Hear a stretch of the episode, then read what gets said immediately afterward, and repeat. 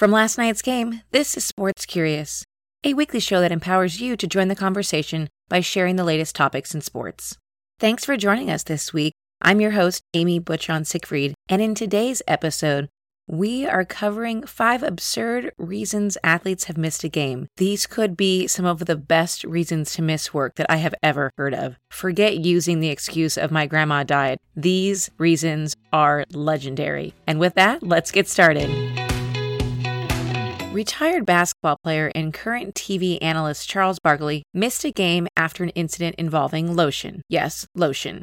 He was at an Eric Clapton concert and he rubbed his eyes after putting on hand lotion and it aggravated his eyes.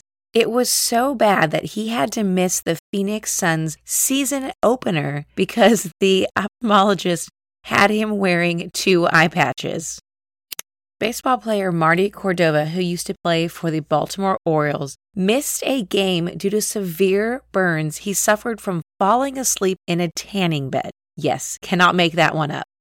In a motivational stunt gone wrong, former Jacksonville Jaguars punter Chris Hanson cut his leg with an axe, which caused him to miss the entire season. The Jags coach thought it would be a great idea to, as a motivational tool, to put an axe and a log in the locker room to encourage his players to keep chopping wood after a bad season start. The worst part is, this wasn't Hanson's first freak accident. He previously suffered severe burns when a fondue pot he and his wife were eating out of tipped over and burned him.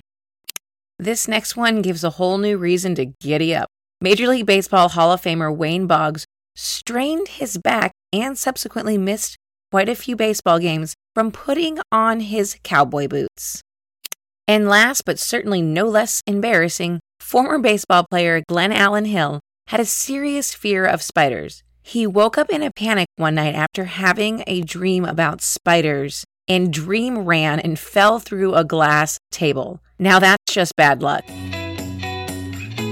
Thank you for listening this week. And if you're as big of a fan of us as we are of you, make sure to leave us a review on iTunes, subscribe, and share us with your friends. If you have any comments, stories, or anything else you'd like to talk about, hit me up at amy at lastnightsgame.com or on our website, lastnightsgame.com. Don't forget to follow us on Instagram for daily conversation starters to get your day off right in the office. And we'll see you next week for more Sports Curious.